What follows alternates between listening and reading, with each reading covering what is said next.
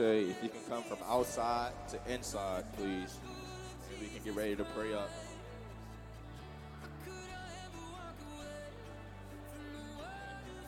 DR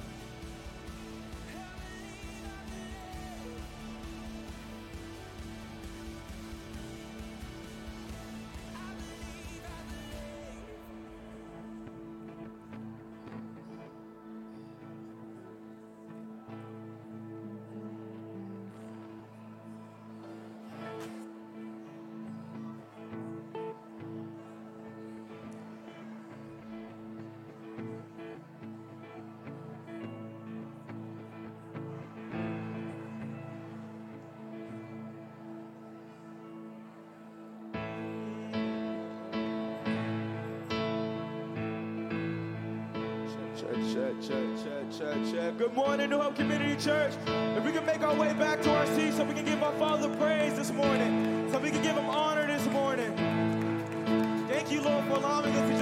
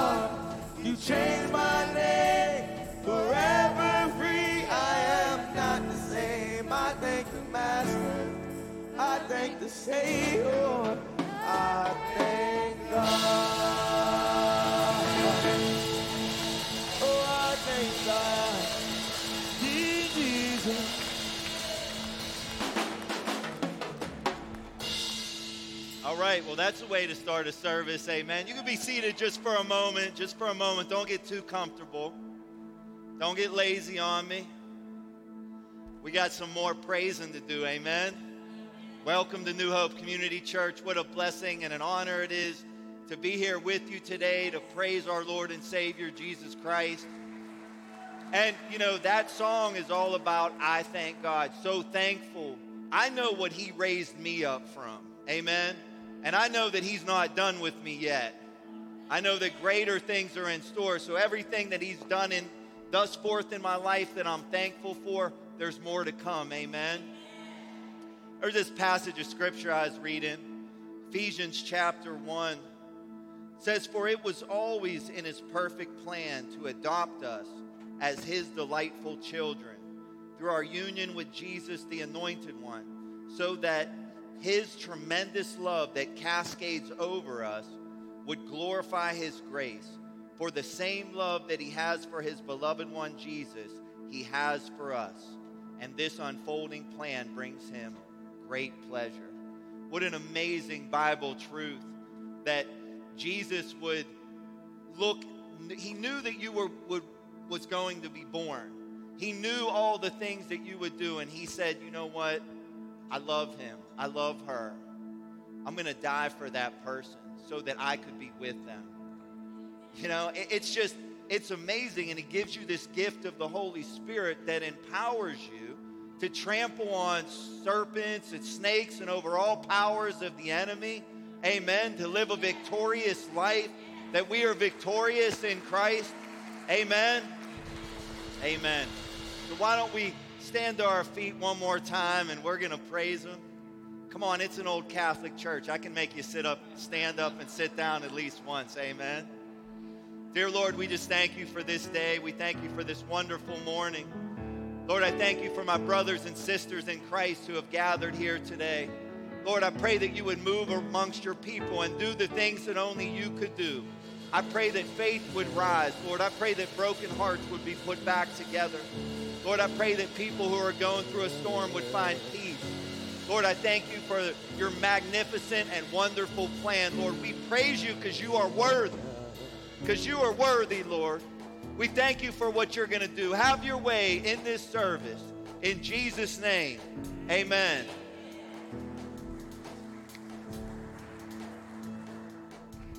So before we worship, I just want to ask everybody just to, to just close their eyes and just seek God. Seek God. I, I, there's a lot of problems I have in my life, and I guarantee you there's a lot of problems you guys probably have in your lives. But there's nobody who can fix our problems but God. There's no man, there's no woman standing to the left, to the right of you who can fix your problems. Yes, they may give you answers to help, but they can't fix your problems. So some of us are holding some big problems in our lives that we just want fixed, And I'm just saying, just to give it to the Lord. Don't give it to the man or the woman to your left or your right. Give it to God. He's going to heal you. He's going to change you. He's going to save you. If you want to be healed, if you want to be moved, if you want your life to be fixed, if you want your relationship to be fixed, just give it to the Lord. If you want things to be changed, if you want situations to be fixed, just give it to the Lord. If you want your life to be healed, if you want your body to be healed, just give it to your Lord. Give it to the Lord. If you want your marriage to be fixed, just give it to the Lord. So there's a lot of things that we give to other people that we don't give to God. So when we want to empty ourselves, give it to our Father. He wants to reach out to you. He wants to grab you. He wants to lift you up. He's waiting for us to deny ourselves so that we can be filled and filled. We can be full and filled with Him. So we got to give up everything of ourselves so that we can gain something better in life. So we can gain, a, so we can gain that picture that we've been seeking. So we can gain that path that God's already done paved out for us. But we're so confused and wrapped up in this world that we are afraid to step on it. Got to give up our problems to the Lord, not to man or woman, but to God. So as we get ready to worship, guys, give your problems up to the Lord. Allow Him to free you and set you free. This world can't set you free. Jesus Christ can set you free.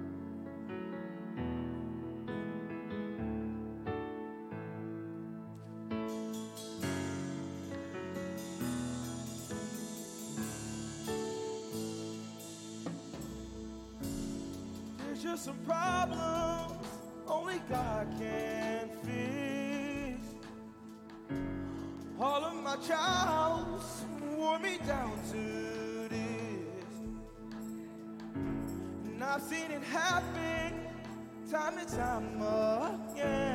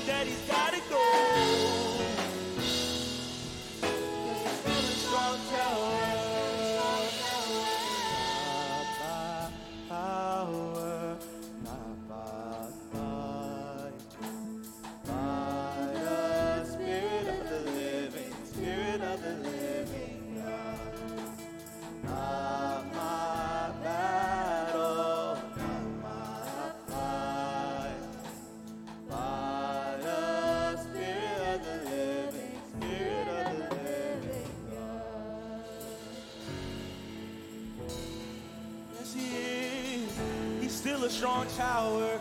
Do we lean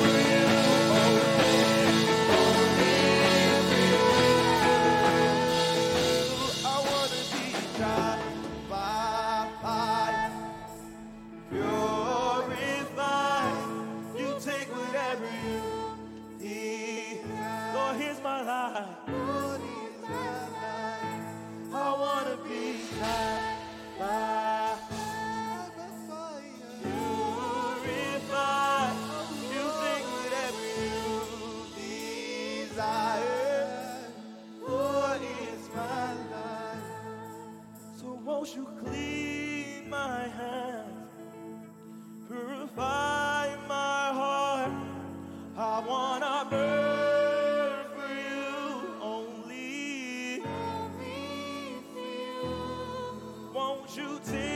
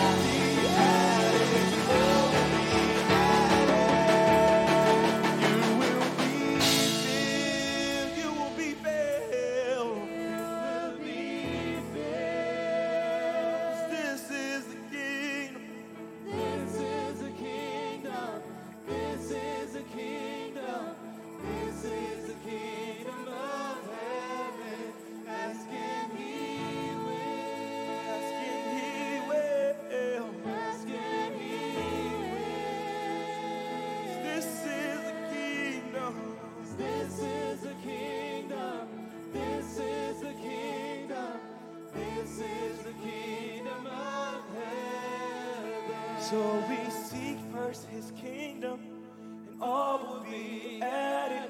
Seek first his kingdom, and all will be added. Seek first his kingdom, and all will be added. All will be added. Seek God first, your things will change. Seek him first, your life will change. Seek him first, the things will change. You gotta seek God first in all your problems, all your struggles. Seek him first. Don't take a step without seeking God. Don't take a step without talking to God.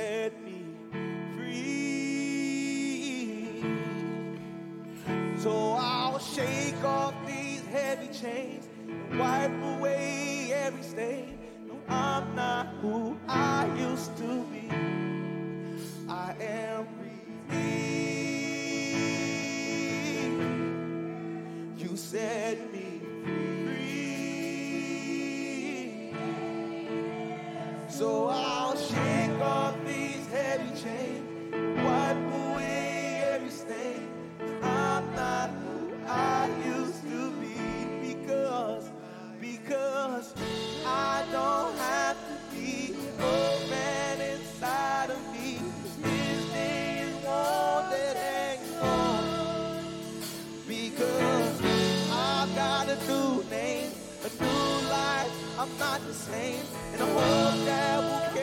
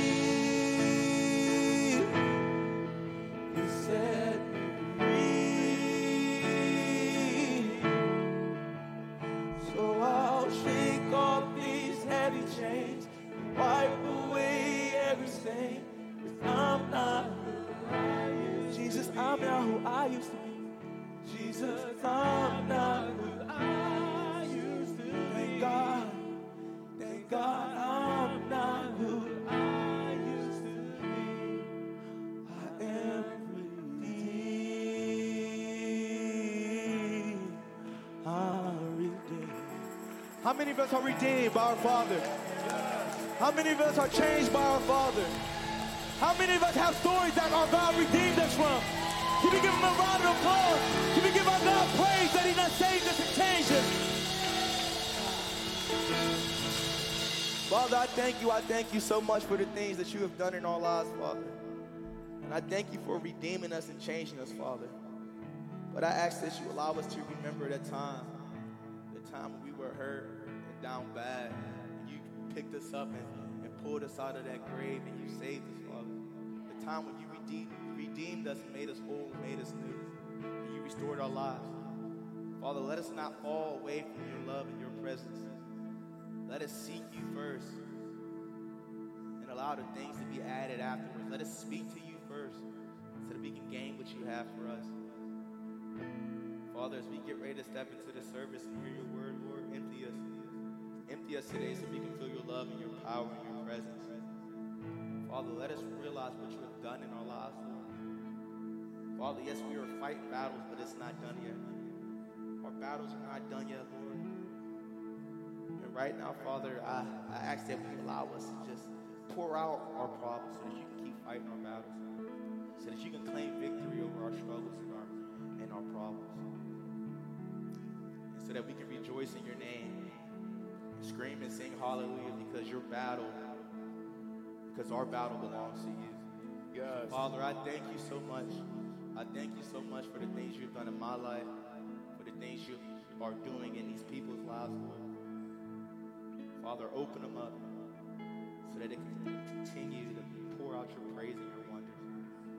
Father, fill these kids up with your love and joy. Father, it's such a great joy to see these kids running around and screaming your name and yes. praise, Lord. Father, these are the next these are the next children of God for you, the people who will be searching and battling and fighting wars for you, Lord. So fill them up with your love. Give these teachers the strength so that they can so that they can pour your love and spirit into these kids. So that they can be equipped with the weapons to fight the battles that we are fighting every day. Fill them up, Lord. And in Jesus' name we pray. Amen, amen, amen. Amen. Amen. You guys may be seated. Thank you, worship team. Appreciate you. We're going to go ahead and we're going to take today's offering. Kind of talked about and singing about how, you know, really the, the, the key to it all is that you put God first and that's you know you put god first when we come to church we come sunday morning the first day. We come in the morning the first part of the day. And we do that because we want to give god our first and our best. And we do that with our offerings as well what god gives us. We take our first and our best and we lay it up for him and give it back to him. And then he blesses that and he multiplies that back to us because he is our provider. Amen just wanted to give you guys some updates uh, really quickly um, on Hope's Haven, especially. Um, if you guys didn't know, we have the, the building that's caddy corner, um, Hope's Haven. That is going to be our maternity home. And it's kind of been, you know, a, a long ways in the works, lots of works being done. So where we're at today is that we just we're on about 85% of our new heating and air conditioning system has been installed there. So we need our heating and air conditioning system to be installed. So we need that to be finished. It's almost there. All the equipment's in place. It just kind of needs to be uh, hooked up. Um, gas lines and some electric lines need to be hooked up to it. Line for the air conditioning needs to be ran. And then at that point, we'll be able to do some finishing touches, some drywall, some paint. We'll have a final uh, inspection. So we'll see what our friendly neighborhood code enforcement officers have to say about what else needs to be done there. Hopefully, that'll go really good and it'll just be some minor things. We'll finish those minor things. We'll get our occupancy permit and our home will be open. So um, we're, we're making progress and we're on our way. We have a couple um, other projects that we really want to get finished. Uh, obviously, we want to get the parking lot expanded. We want to get that done. Uh, our kitchen, we've been working on that for a while. Um, our next hurdles with that is just we need to get a commercial stove in there. Once we get that in, they'll come and they'll finish the fire suppression and the Ansul system, and then we can put that together, have it inspected. So we're right on the cusp of finishing up all these projects. You know, we're a you know kind of like a medium-sized church at this point, doing very big church things. So I just would ask you to pray that you know um, I, I know that things are tight. I know that you know there's inflation. I know that food doesn't get any cheaper and all that. But if you put God first, if you put God first, He'll take care of you, and you'll see things happen in this church, and we'll we'll just keep growing and keep moving and keep expanding, and you can look back on it because I, you know, I want my grandchildren to be here at this church. You know, I want them to be here, and I want them to be in a place that's debt free, that's already fixed up, that, you know, they're all worshiping. I want all that laid up. I don't want them to have to fight the battles that we had to fight, paying off the debt, repairing stuff, all that. That's for us to do. That's for us to do to move forward so that the next generation can have a, a great church should Jesus, you know, tarry on his way back. They'll have a great church to worship that's paid off, that's already established because of all of our work. Amen. Lord, thank you for thank you for this church. Thank you for all that you're doing here. Lord, I pray that uh, you would just bless the hands that give, Lord, that they would seek you first. Lord, that they would give you their first and their best, Lord, and you would give them their, your best. We give you honor and glory in Jesus' name. Amen. As the guys make their way around, uh, before we get into today's message, uh, just had a couple quick announcements that I just wanted to kind of fill you guys in on. Um, the, the first one is that um, this Friday we will be having service, so we're going to go back to the first Friday service. So um, we, we put it on pause just because we were doing the Hope for the Streets outreach um, out at the park. But this Friday we will have service. It'll be a communion and healing service. So come to that, uh, support that, and if you know anybody that's sick or anybody in need of a, touch from God, bring them, and we'll see the power of God manifested. Um, also, next Sunday, we'll be having our one of our partner ministries, Western Pennsylvania Teen Adult Challenge. We'll be here ministering. Um, Pastor Rich uh, will be bringing the message along with guys sharing a little bit about the history of Teen Challenge, giving testimonies. Um, many of our guys, uh, some of our guys who have come here uh, through the Bridge Transitional Home, have come through Teen Challenge, and they've just been a been a really great ministry and a great partner. If you don't know, they're they're probably the premier uh, Christian provider for uh, drug and alcohol rehabilitation services. So um, they'll be here with us uh, next week. And then Wednesday, September 13th at 7 p.m., we'll have a special Wednesday night service uh, with Bobby Hogan will be here. So looking forward to all of that. So make time to be at all of those services. Um, God is good. The summer's wrapping up, right? School's already in. So, um, you know, get back into a rhythm, get back into a rhythm, uh, getting back to church. And, you know, don't be content with just, you know, one day a week. Well, I went on Sunday. I'm not going to go to all that other stuff they're having. Like, come and be fed and, and fill yourself up with the things of God. So, um, you guys ready for the word today? Yeah. All right. If not, I was just going to go home and go to sleep. But I guess since we're all here and I'm dressed up, we'll go ahead and we'll preach. Um, so, for the past three weeks, um, and, and much of my other teaching, I've kind of started off making this statement that Jesus didn't come to start a religion. He came to establish a he came to establish a kingdom. He didn't come to start a religion. He came to uh, establish a kingdom. And I, I don't get that from my own ideas. I get that from the words of Jesus. The, the first thing that he proclaimed publicly was repent for the kingdom of God is at hand. The Passion Translation says the kingdom realm is now accessible, that, that, that heaven has, has opened up and Jesus is the king and, and he rules over a new creation of kingdom men and, and kingdom women who, although they are in the world, they're not of the world. And because we're part of another kingdom, by the way, a kingdom that cannot be shaken, and, and I'm going to tell you that if you're on the fence of, you know, well, I don't really know about this, you better get hooked up with the things of the kingdom because, listen, I'm not, I don't claim to be a prophet and I don't act like I have prophetic words. As a matter of fact, like a lot of the people that I've met that claim to be prophets, they're, they're not, right? They just, you know, there are real prophets, but can I tell you guys something? Somebody who's a real prophet, they don't have to tell you. They don't have to have a business card that tells them they're a prophet. You'll just know. You'll be like, yeah, that person's a prophet. But I, the thing that the Spirit of the Lord has been showing me is that next year, 2024, is going to be a crazy year in this country.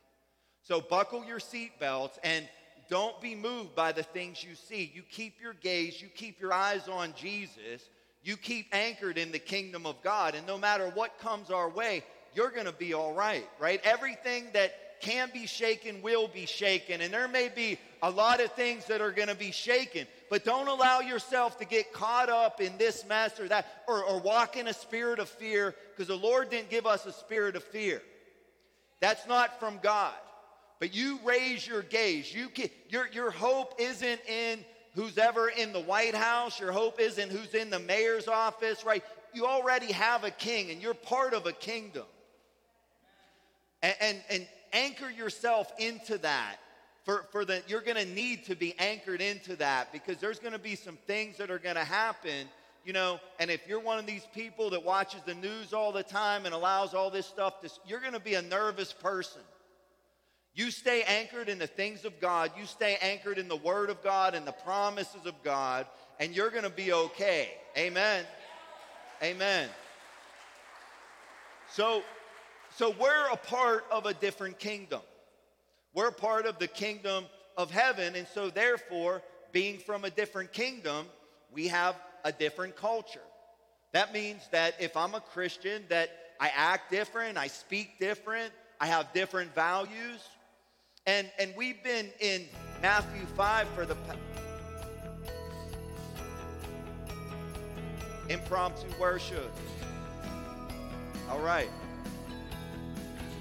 Feel like I should, somebody should dance or something. All right.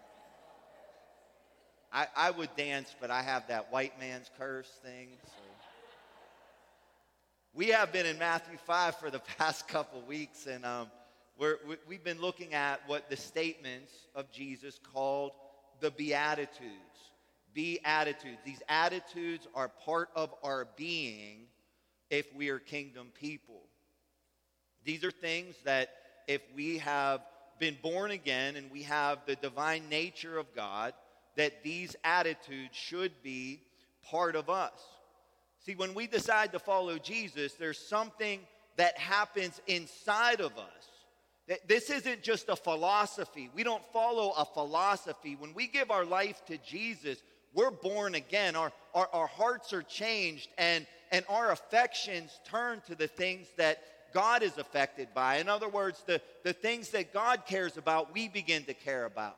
The things that break God's heart should break, break our heart. And, and because we're, we're children of God and, and we, have the, we have the same um, thoughts uh, as our Father, right? Because we're children of God, He calls us blessed.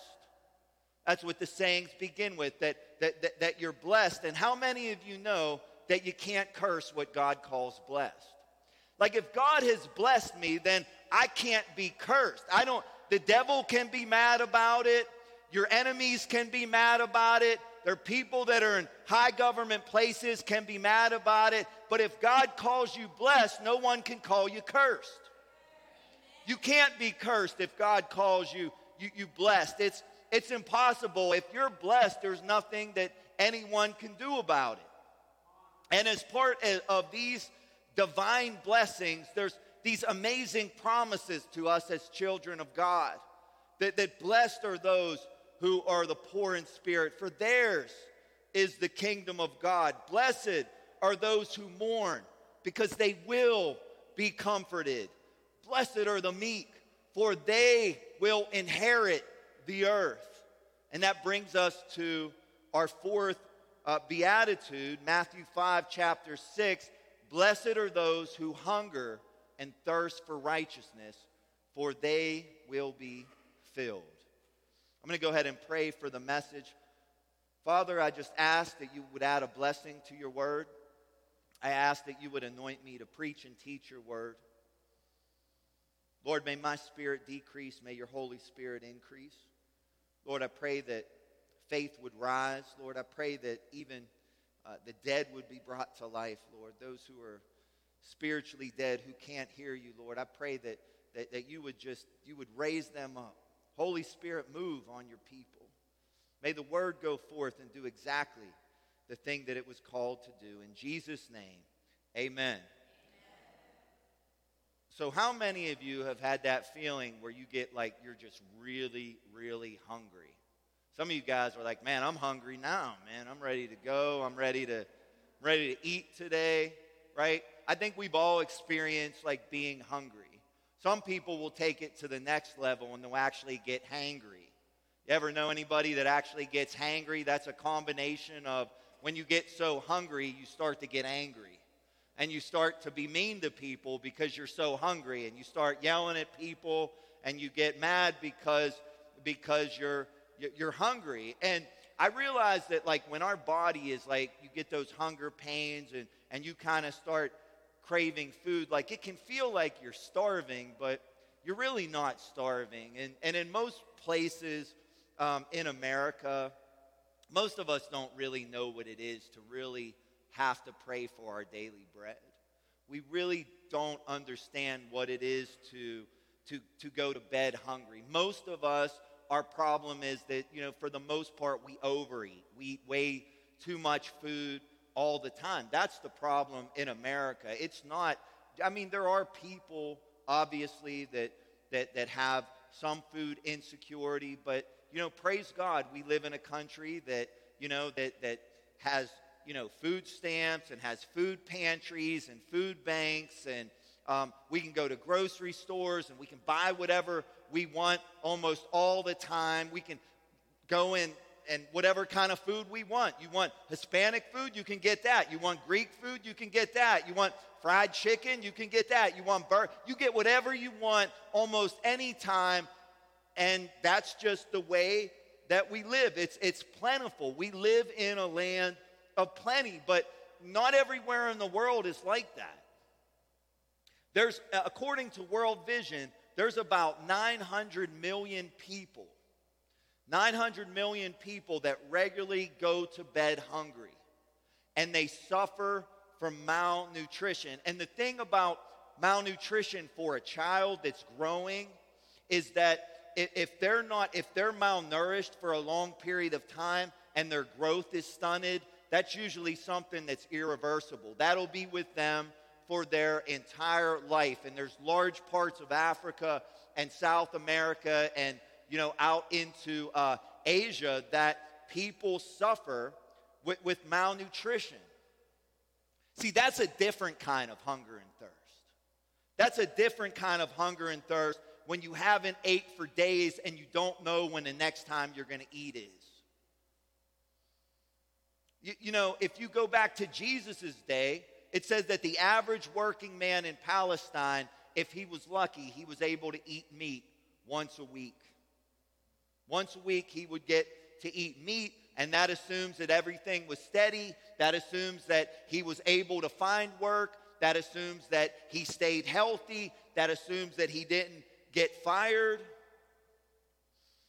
And then they're living in a basic desert environment where it's really hot and they, did, they couldn't just go to a tap and turn on water. We want water. We go and we, we turn on the tap and we can get water whenever we want. They're, they're living in a desert, it's hot, and sometimes the, the wind would kick up, and people who have been to talk to soldiers who have been deployed to especially Iraq, and they have these massive like sandstorms where the wind starts blowing and, and all this sand kicks up. So imagine you're traveling and you're hot and, and sand blows in your mouth, right? That's a whole different kind of thirst than we're used to. So it's it's it's this kind of so when we talk about like blessed are those who hunger and thirst for righteousness, the hunger and thirst that's that's depicted there isn't generally the kind of hunger and thirst that we're used to. It's, it, it's a desperate hunger.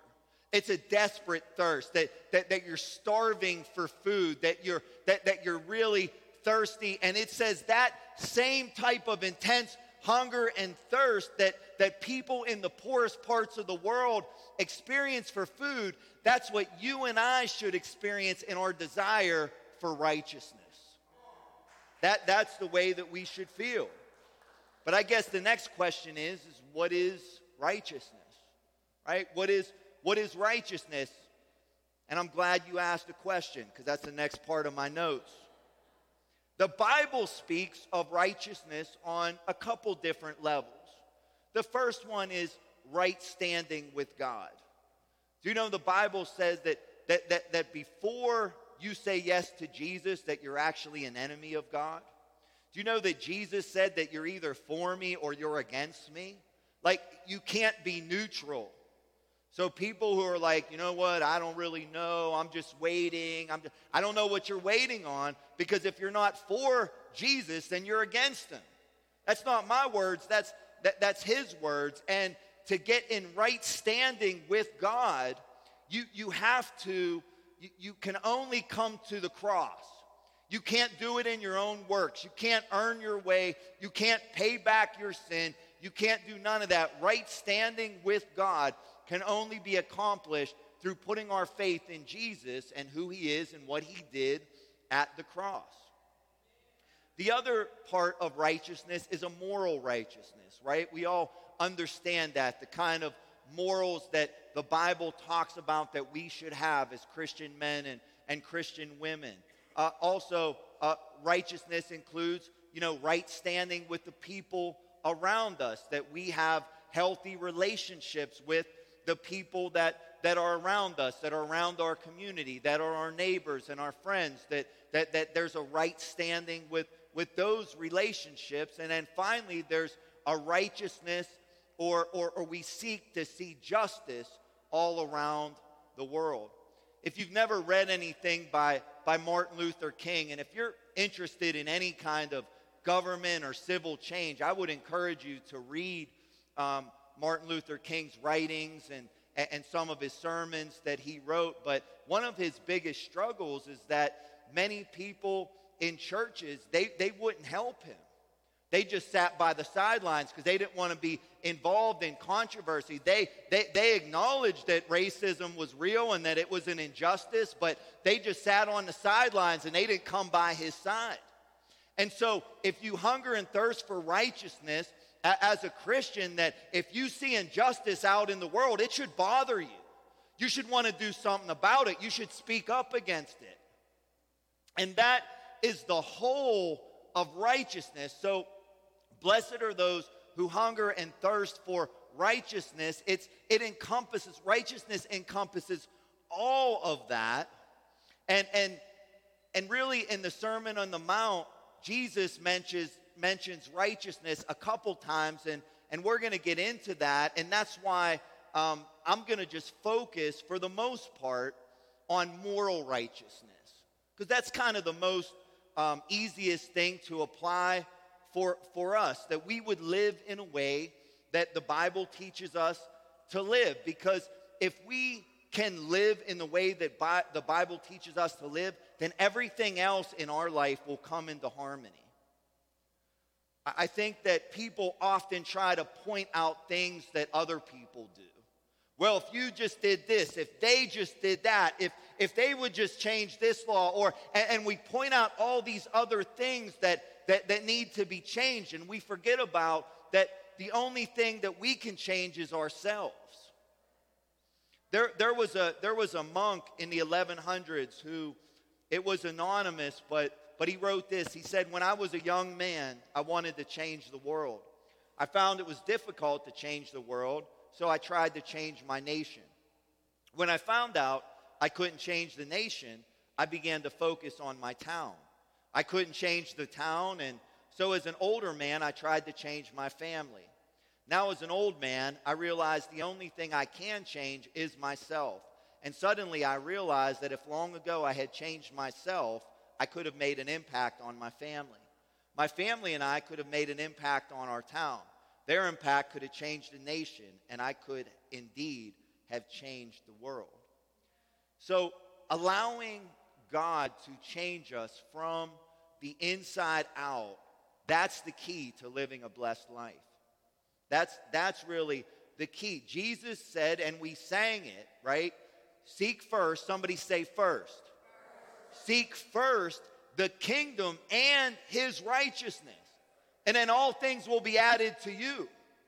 Most people worry about what they're going to do, what kind of job they're going to work at, the degrees they're going to have. They worry about all that, and then God kind of comes last, and Jesus flips that, and he says, don't worry about all that. If you put the kingdom of God first and his righteousness, then everything you want will be added to you. But the thing that, that I want to be very careful about is that we don't get into legalism and just having a bunch of do's and don'ts because that's nothing more than religion.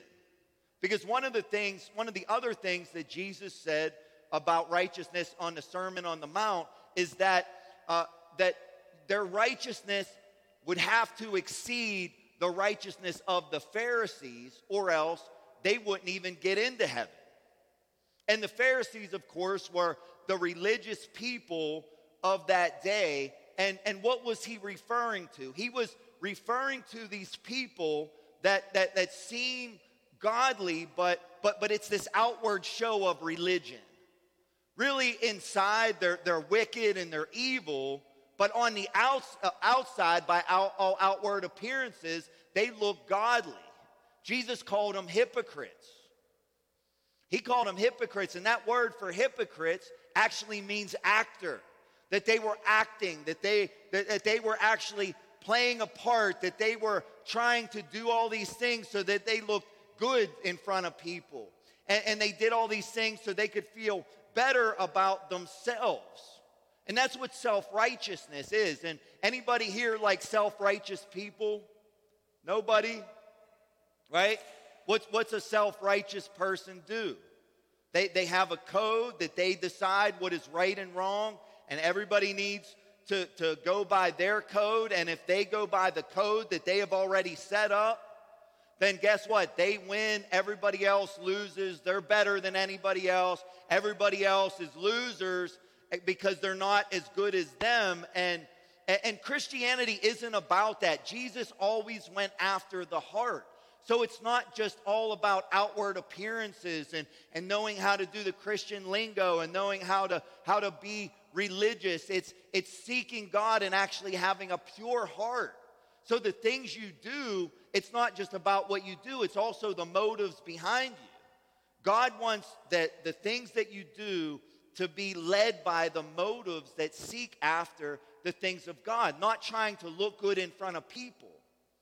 That's why he was he was talking and he said, You know, when you pray, don't pray like the hypocrites do. Don't try to get real loud and, and, and put on a show to, to show how holy you are. Instead, go into your secret place. And, and when you pray in there, then, then God will see you in secret, but He'll reward you openly. I'm not praying to put on a show. I go in the secret place, I'm praying to God because that's my relationship with the Lord. And, and he talks about when you give, right? Don't let, don't, don't give to put on a show. Well, look how much I gave. Look at all the things that I gave. I, you know, you didn't give and I gave. I, I, I fixed this whole thing up, right? He's saying you're giving from the wrong motives.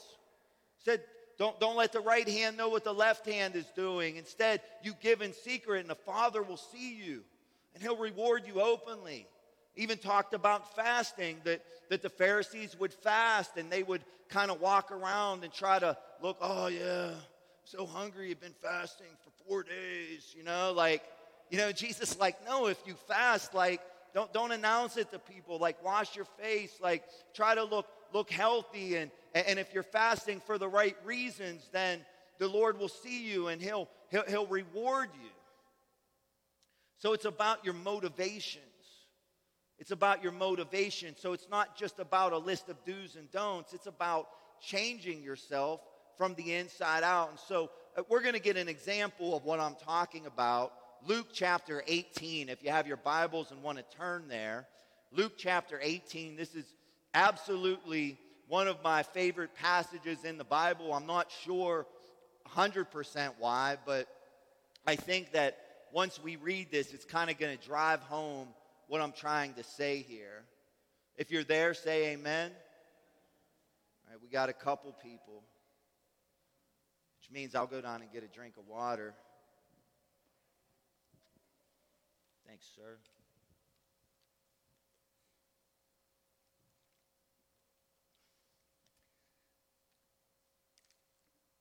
So, this is Jesus' words. It says he spoke a parable to some who trusted in themselves.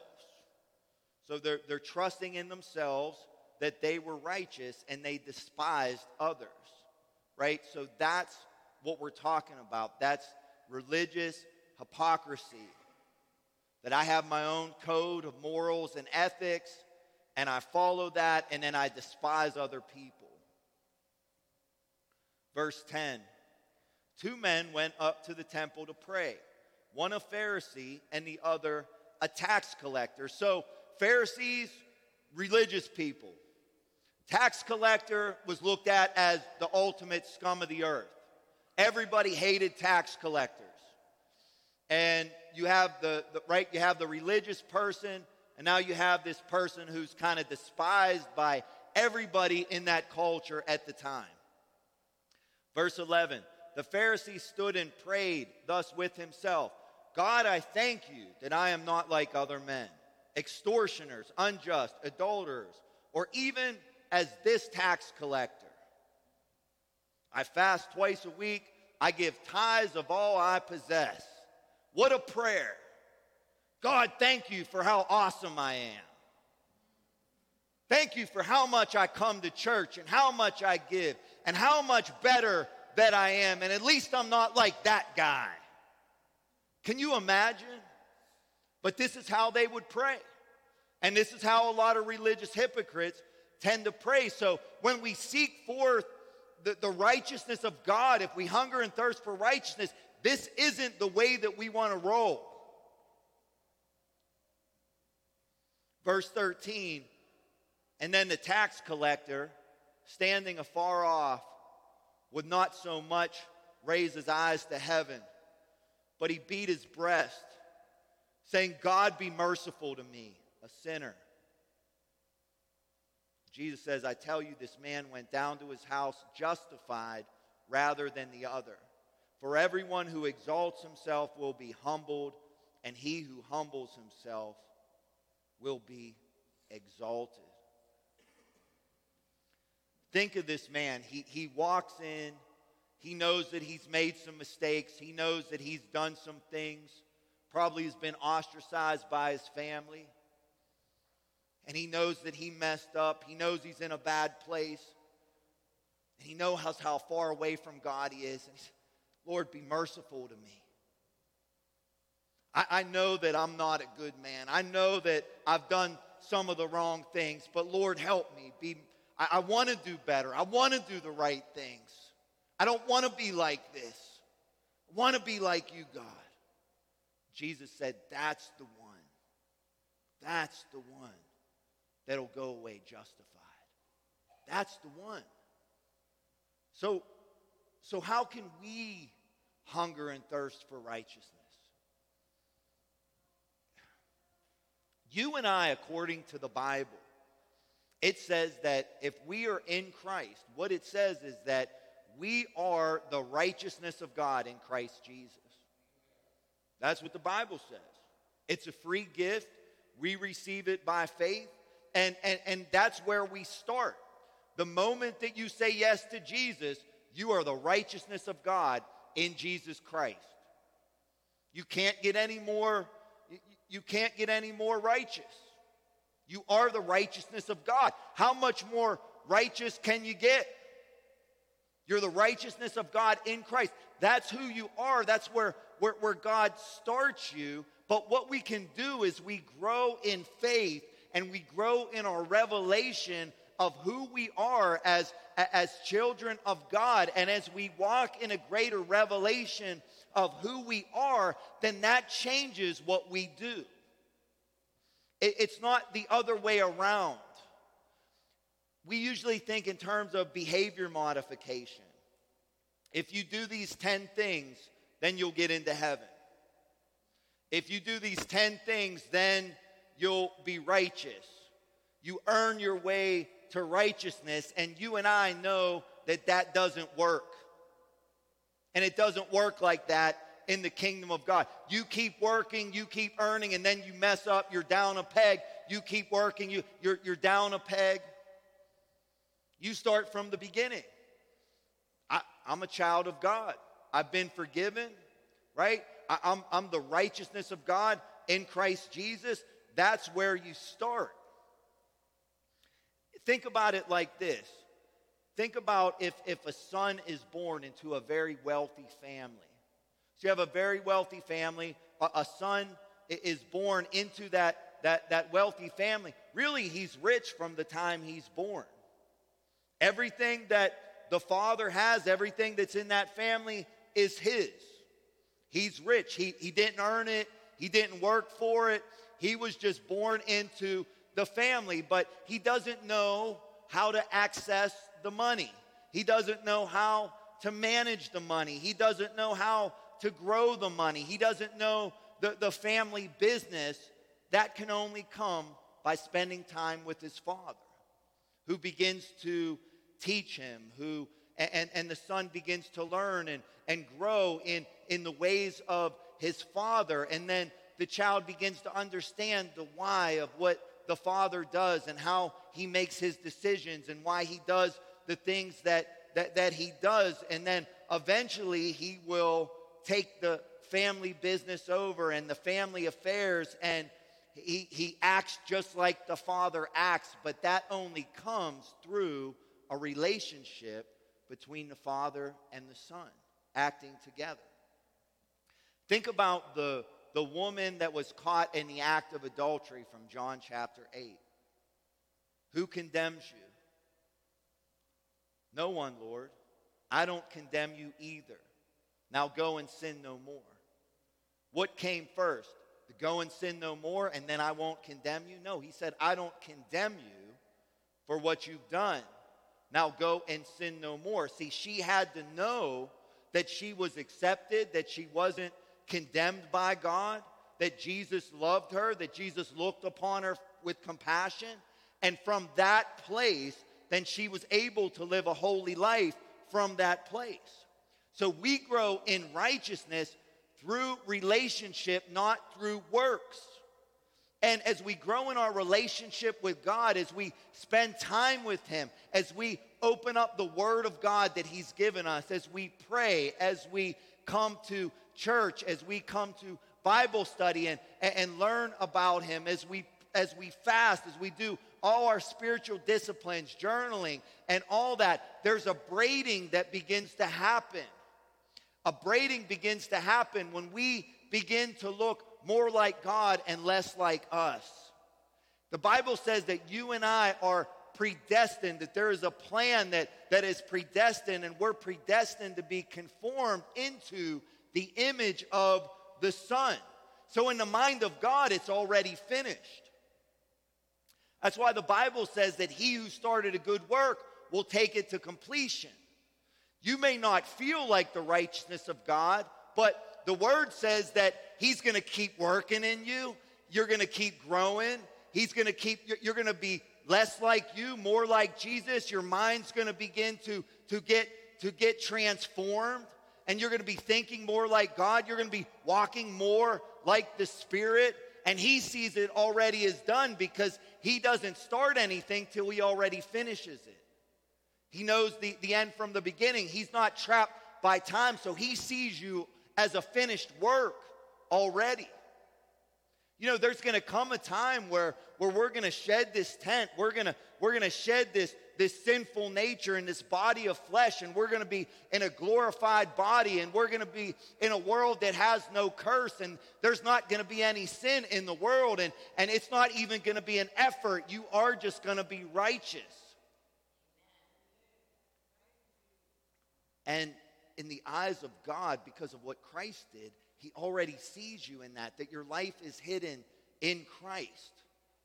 And so when we realize that that's who I'm supposed to be, that's the person who I'm called to be, then you, you, you get a hunger for that. You get a desire for that. That I want to be like that. I, I want to have, I, I want to have less pride. I want to have less ego about me. I want to be more loving. I want to be more caring. I want to be more like Jesus. I want to live like Jesus. I want to love like Jesus. I want to walk like Jesus. I'm not satisfied and I'm not happy where I'm at right now, and I, I want to get there. And if you thirst and hunger in that way, guess what? You will be filled. You will be satisfied. You will be. You will be. You put your trust in God. And as He begins to change you, guess what? Just like we read, now the changes that go on within you, now you're used to begin to change people around you because they see the changes that are in you. And then those people begin to change. And before you know it, then the whole town begins to change. You know, I, I said years ago, I mean, when, when we were starting down in the fellowship hall with 30 people, I said, we're going to change this town.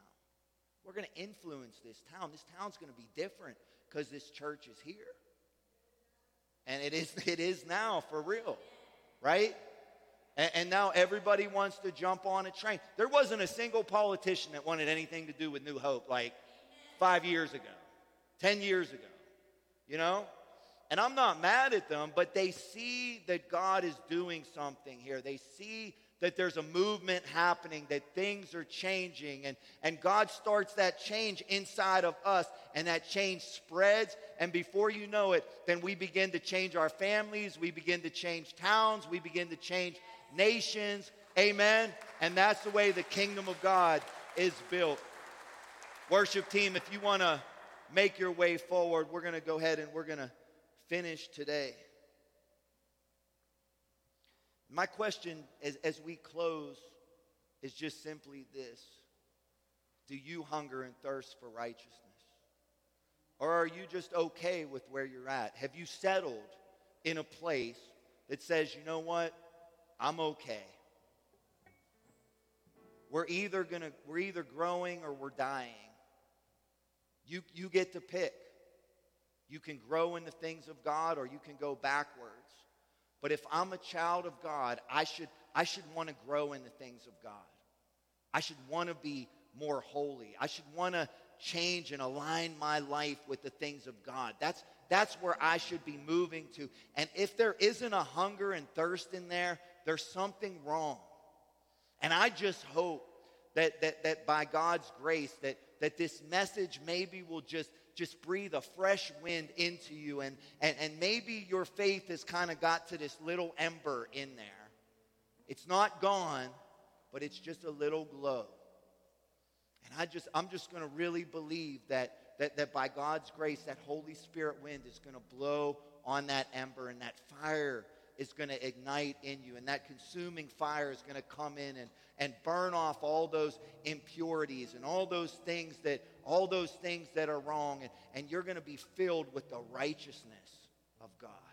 Amen? Amen. Amen. If I could get every head bowed and every eye closed before we end this service, I just want to give you the opportunity that maybe you've never accepted Jesus as your Lord and Savior for the first time, usually that's the biggest step because you're like, I don't know. I can I tell you something? This is the greatest decision that you could ever make to have your sins forgiven. Well, I don't know. I'm not perfect. Guess what? None of us are perfect. We hunger and thirst to be perfect, to be like Christ. But you're never going to get there until you take the first step. We've all sinned. We've all fallen short of the glory of God. And because of that, our sin has separated us from God. And there's only one way back to Him, and that's to put our faith in Jesus. To put our faith in the fact that Jesus came down from heaven, lived the life we could never live, died the death that we should have died, standing as a substitute for our sins in our place. We put our faith in Him, and we're forgiven sends the Holy Spirit to begin that thing. He has a church that comes around you and helps you grow, is there to pick you up when you fall.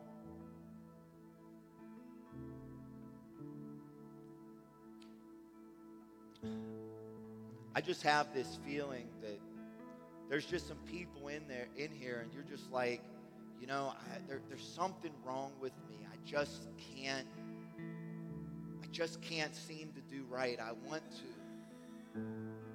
Remember, it says that if you hunger and thirst for righteousness, you'll be satisfied. God recognizes your faith. He recognizes your, your trouble, just like the, the, the Pharisee or the tax collector said, Have mercy on me, I'm a sinner. Bible says a broken and contrite heart he'll never turn away. There's a story about Luke chapter 15 about the prodigal son. And the prodigal son blew it, blew it all, blew it all. And one day he realized, you know what? I could go back to my father's house. I could take that step. I could go back to my father's house and and, and, if I go back to my father's house, maybe I can just be a servant. I probably lost it all. I screwed it all up. I messed everything up. So I'll never get back to where I was because of the mistakes I made, but, but maybe it's better than what I have now.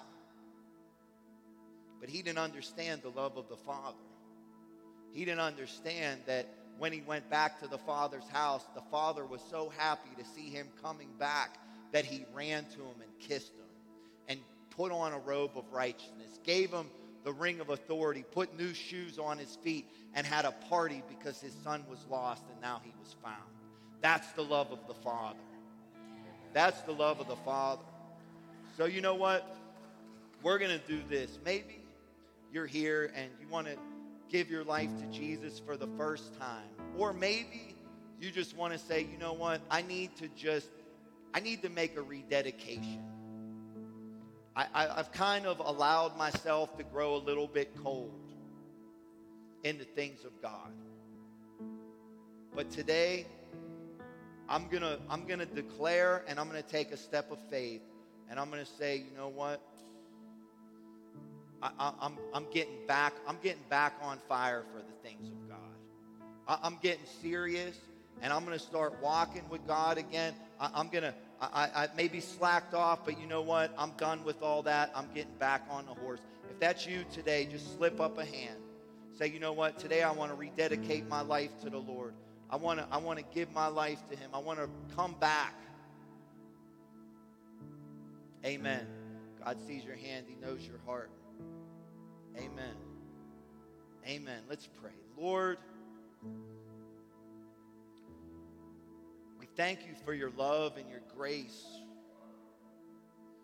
Lord, your word says where sin abounds, that grace much more abounds. Lord, we thank you that your grace is greater than our sin. And so, Lord, forgive us for maybe just slacking off, maybe not taking the things of God serious as we should. But Lord, we're presenting ourselves back to you. We're hungering and thirst for righteousness. Lord, we're stepping into a new season. Forgive us and cleanse us by your precious blood according to your word. Lord, and we thank you, Lord, that there's there's room at the Father's house, that you're a good Father. We give you honor, we give you glory, we thank you. In Jesus' name. And everybody said, Amen. Amen. Could we raise to our feet and give them praise today? God is so good. Amazing grace. Amazing grace of God. Amazing grace of God. You know what? There, there's one thing that maybe was kind of on the fence of doing this, and I know we're almost out of here. I don't know where it's at. Where's our? Can you hand me that wireless mic, please?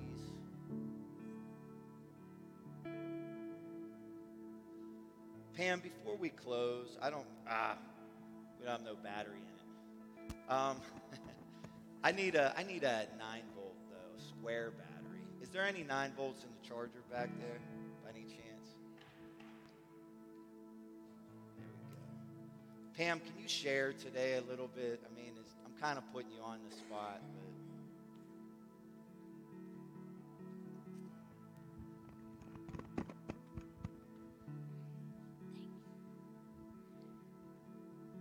Hi, everyone. this is hard for me. The last three weeks, I've been very, very sick. I was in and out of the hospital in and out of the nursing home. Here I am today, and thank you, Jesus. while I was in the hospital, I was kind of in a coma state. When I was in that coma, I didn't know anyone or anything. I laid in my bed. On the second day, I believe it was, I rose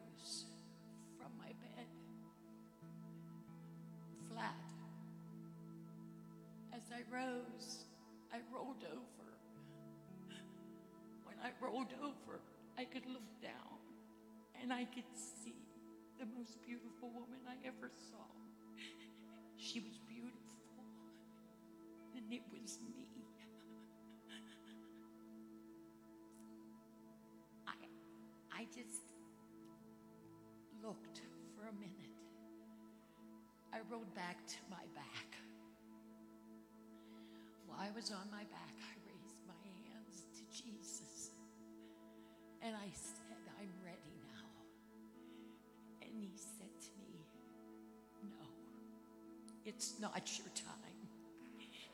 You have lots to do. So I laid back down on my bed. The next day, I came out of the coma and I praised Jesus.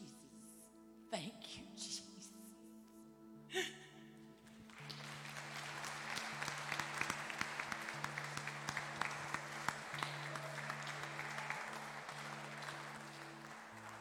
See, no matter what you're up against, it's not over until Jesus says it's over. Amen.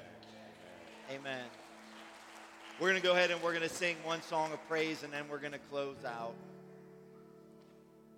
Lord, I thank you for this day and I thank you for all that you've done amongst your people. Lord, I thank you for Pam and her life and, and, and your goodness in her life. And I thank you for all the miracle stories that are here in this house, Lord.